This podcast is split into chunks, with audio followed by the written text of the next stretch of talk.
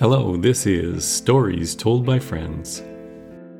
Once upon a time, there was a girl dancing like nobody was watching, and there was a boy on stage shredding his guitar. Their eyes met across the dance floor. On today's show, it's more Stories of the Heart, released for Valentine's Day 2022. But hey, any time is a good time for romance. I'm Dave Dirksen, and here's my friend Carla with the stories.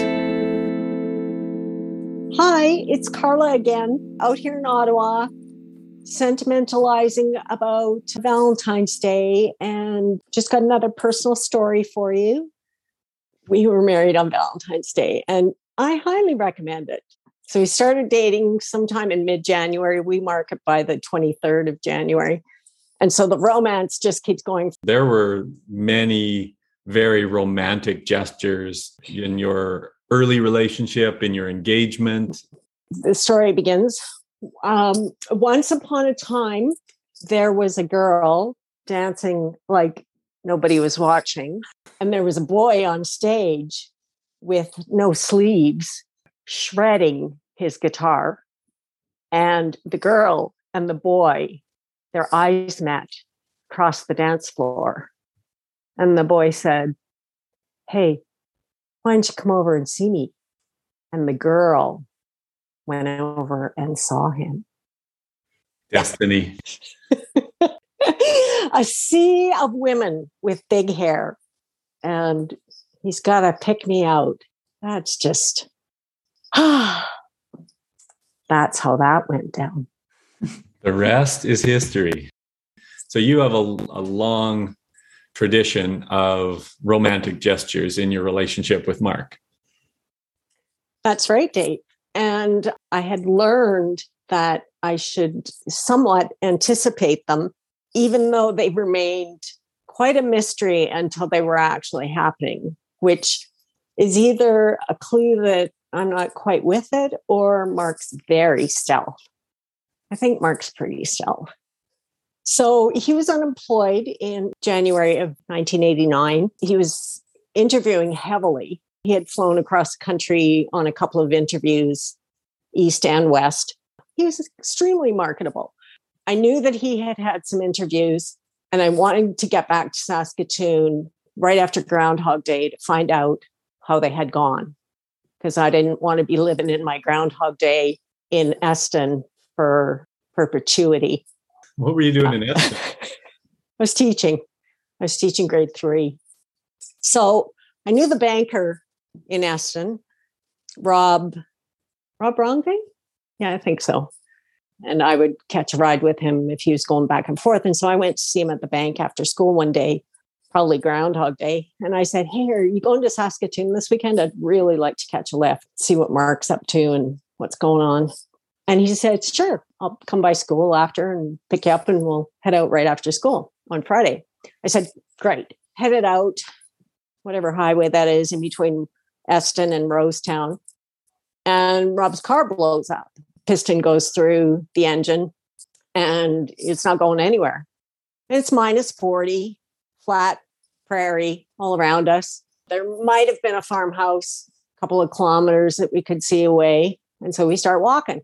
And we walk to the farmhouse, knock on the door, car just blew up. Can we phone a tow truck? Would you mind if we stayed warm while we're waiting for the tow truck? Tow truck comes, takes us into Rosetown. And the tow truck driver says, This is as far as I can go. I'm not taking you back to Saskatoon. So I'm not really happy with this solution. So I'm looking around Rosetown. You look both directions, you've seen all of Rosetown. And I see a um, truck stop, and there's a big semi truck that is pointed east. So I go into the truck stop and I say, Who's driving that rig? And the gas station guy says, I think he's in the bathroom. So I go into the bathroom and I said, Who's driving oh, the rig? Don't go in the bathroom. Oh, man. and it's yeah I, am li- reliving it right now and he says would you mind waiting outside i'll talk to you when i'm out out there and i said sure but it's me you're talking to. So he comes out and he doesn't look at anybody else because he, he just sees me standing there with my hands on my hips. And I said, uh, Would you mind taking us to Saskatoon? And he says, Well, there's so many safety rules against that. You're going to have to be on the side of the road and it's freezing and I just pick you up. You, like if we get stopped, you got to tell the cops that I just picked you up at the side of the road out of sympathy. I didn't see you in this truck stop because uh, I can't do that. That's against my safety rules. And I said, no problem. I'll follow whatever story you want me to follow. So I have actually ridden in a semi truck. He gets us to the travel inn in Saskatoon. And he says, This is as far as you're going. I said, That's no problem. I can phone my mom from here. And uh, it was pretty late. And I called Mark and he says, Well, maybe I'll see you tomorrow. I'll wait and see you tomorrow. You just have some time with your mom there. And uh, so Saturday rolls around. Mark spends the afternoon with Bryn buying cigars. And uh, so Mark calls me and he says, So Bryn and I are gonna we're gonna go to a movie tonight. Do you do you want to come with us? And I'm like, Oh yeah. What why is Bryn coming with us? So uh go go to a movie. And uh, then finally somehow we got rid of Bryn. And Mark takes me down Saskatchewan Crescent and he says, Let's go for a walk. It's like, it's minus 40. Yeah, let's go for a walk. So we walk up the stairs to the rail bridge and we start walking across the rail bridge. I've never walked across the rail bridge before. This was my first time up on the rail bridge. So I'm like, wow, this is a really different place. Takes me right to the middle of the rail bridge. And he says, it's, it's nice up here, isn't it? And I'm like, yeah, it's, it's okay. He says, uh, take off your mitten. And uh, so I take off my mitten. He says, take off the other one. I take off the other one. He's down on his knee.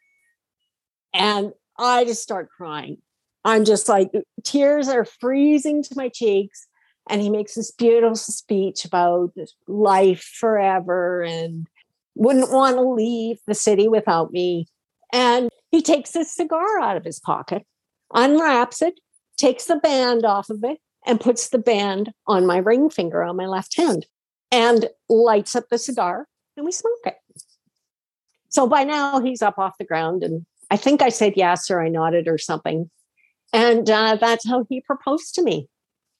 He drops me off at my mom's. He goes home to his parents. I go up to my mom's she's not home. So I go to bed, wake up the next morning, and I say to her, So Mark proposed to me last night. And she says, Oh, yeah, I knew. I knew. Great. My mom had already been asked. So my mom knew what was going down. Mark had already had his meeting with her.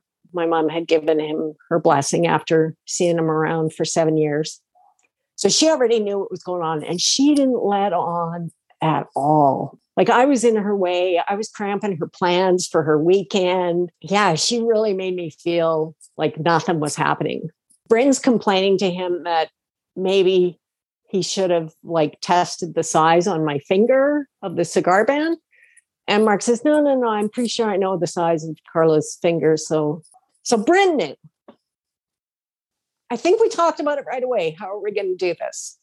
So I got to get out of my teaching contract that principal wasn't very happy with me. Yeah. There was a higher principal at play. He's got to be in Ottawa by the 16th of February. So we start looking around for somebody to marry us. Mom knows somebody to marry us. So he says, I've got Tuesdays are free. He doesn't have anything to do on Tuesdays. So the next Tuesday is the 7th. That's a bit too fast because I got to get out of my contract the next week. So let's do it the Tuesday after that which is the 14th. So we got married on the 14th in my mom's living room with Bryn. Uh, Derek was the only other friend that was there, and five members of our family, siblings, three grandparents, and three parents. After being engaged for 10 days. Dated for seven years, both living at our parents the whole time. Proposed to on the 4th of February, got married on the 14th, moved to Ottawa on the 16th. So we were married on Valentine's Day, 1989. 1999 rolls around and we're coming up to our 10th anniversary. Mark takes me to Whistler and he shows me a great time in Whistler for about three weeks. I think we arrived on Christmas Day and then we didn't leave until about the 15th or 16th of January. Had just an amazing time, like skied first to last run. Um, so while we were there, I was I was dropping hints to Mark, you know, our 10th anniversary is coming up. I think it's time I got a proper ring. I really want a really nice ring. And I think for sentimental reasons, we should buy it here in Whistler. He was not on the same page. So I was behaving like a spoiled, pouty little poopy pants. An SPLPP, spoiled, pouty little poopy pants. In the end, we were having such a good time. I didn't get the ring. That's a great buildup. You were too spoiled and pouty for him to agree to that. I realized that it's not the trinkets. I don't need a ring on my finger to remind me that we really enjoy each other. Especially after the ski vacations, I was just like, "What? What is wrong with you? the guy loves you. You know this." We get back home and Valentine's Day is coming up. Mark says, Do you want to do anything special? And I said, No, I think I'll make a nice dinner for us. We'll stay at home because we've had 10 years of trying to make a reservation on Valentine's Day. And it's it's becoming a bit of a hassle to to have our anniversary with thousands of other people who are trying to get a reservation on that day. So I think I'll start to get into the tradition of making dinner at home and we'll just have a nice romantic dinner at home after you get home from work. So I um started to prepare the meal. And I had gone out and bought myself a really nice red lace bra, red lace panties. And I thought, you know, I'd really like to kick this up a bit, you know, kick it up a notch. So I thought I'd stuff chocolate in my bra and in my panties and then put my clothes on and continue making dinner. So I'm making dinner and Mark comes home from work and I've spruced up a little bit, but I've still just had a shirt on over top of my gifts. And uh, he comes in, puts his arms around me, and gives me a hug and a kiss, like he always does when he comes home. And he releases me, and I've got like these brown stains coming through my shirt. and he says, What do you have going on there? And so I unbutton my shirt and I open up my shirt, and my chocolate is dripping through my bra, across my abs, down my thighs. And I'm not quite getting the reaction that I thought I should be getting. He's such a good sport. He says, Oh, that's nice. Why don't you go get cleaned up? and so when you bought the chocolate, did you tell mm-hmm. people what you were going to use it for?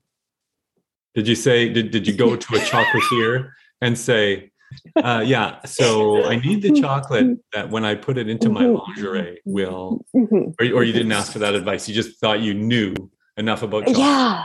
Yeah. See, when you're, when you're 30, you think you know the properties of chocolate enough that you can like work them into pretty much any recipe of love that you've got in mind. So, yeah, that's my Valentine's Day story. And the moral is don't mix chocolate with your lingerie. Some of it just works on its own. So I do have a song request. Uh, Sammy Davis Jr., the Candyman, or if we could just like get a little snippet of it. Do do do do do. All we want. The Candyman makes everything bakes satisfying and delicious. There Talk you go. about That's your all we need. childhood wishes. You can even eat the dishes. Okay. So I'm I'm the dish in this story. I still don't have a ring, and I've just never really put that as a high priority again. It was just that one year that I was a spoilt little poopy pants. Mark brought it up again for our 30th anniversary. And he actually, I think he had scouted out something in the market. Mm-hmm. And I said, you know what? Let's put it into our retirement. We're really enjoying each other. I don't need a ring on my finger. It's really more Yeah. about getting a ring on his finger because that guy's a catch. If he's not wrapped up, I'm sure that you're you're fending off competition all the time. That's funny because you went without a wedding ring for what, 15, 20 years? Well, that was because, first of all, I still have the scar to show how I almost lost my ring finger getting my my Oh. ring hooked on a sailboat that I capsized. That's what I specialize in in sailing. I always capsize, and I was hanging by it, and luckily the boat rocked, and I had a really deep cut. I I could have lost my finger, but I still wore it after that. And, but I would take it off when I played basketball from from then on, and I would always tie it into my shoe. And I must have given the shoes to Value Village or something. I'm not sure what. So so I I, I went without for a while, but unlike Mark, you know, Marlis was not fending off any potential uh, competition. Wasn't too worried about it, I guess. she was not worried about it. the, the number of left hand wedding ring accidents is far too high. That's an incredibly dangerous thing. Jimmy Fallon just about pulled his finger off with his wedding, wedding ring. The former dean of physical education lost his finger. The story that I heard was that he could jump quite high, like as a basketball player. And so he jumped up to show he could touch the top of a stop sign. Lost it that way. That's the story I heard, but I have no idea whether it's true or if it was on the rim or something or but Well, my cousin was he was in the moving business and he was reaching up on a shelf and his ring got hooked and his got reattached, but it did come right off. So Ooh. it's a thing. yeah. No, I'll uh, I'll leave it there. do you still have the cigar band? No, I don't. But I'd I'd be willing to go out and get another cigar. Yeah. Do you still have the bad breath or the cough from smoking a cigar? that tends to last quite a while also. No, no, just the memories. Just That's the wonderful memories.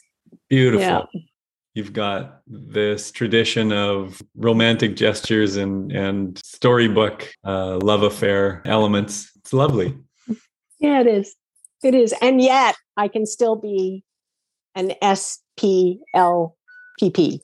Definitely. But yeah, he, he knew that going in, so no problem. He knew that going in. Yeah. Oh, that's cool. Does he handle it pretty well? Yeah, I think he does. You're pretty lucky. Yeah, I am. Yeah, it's been good. It's been really good. Yeah. 33 years.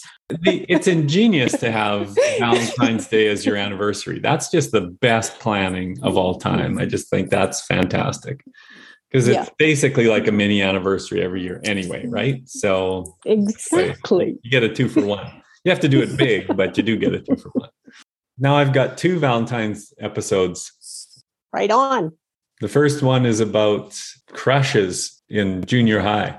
Nice. Yeah. So you may have a follow up story on that one too. Marlis did. Well, there's an intersection again because Carla was at high school when I was at high school, crushing on this other boy, and Mark probably pa played at some of the dances that I slow danced with this boy. Did I Oh, it's getting hot. Did I? It's getting hot. I think I got to go lay down. Yeah. All right. Say hi to Mark. Tiffy, I mm-hmm. will. Thanks for listening. Yeah, that was fun. You bet. Love you guys so much. You too. See you soon. Let's. Bye. Yeah. Yeah, you bet. Bye. Bye bye. Who can take a sunrise, sprinkle it with dew, cover it with chocolate and a miracle or two. Thanks to Carla for those heart and chocolate warming recollections.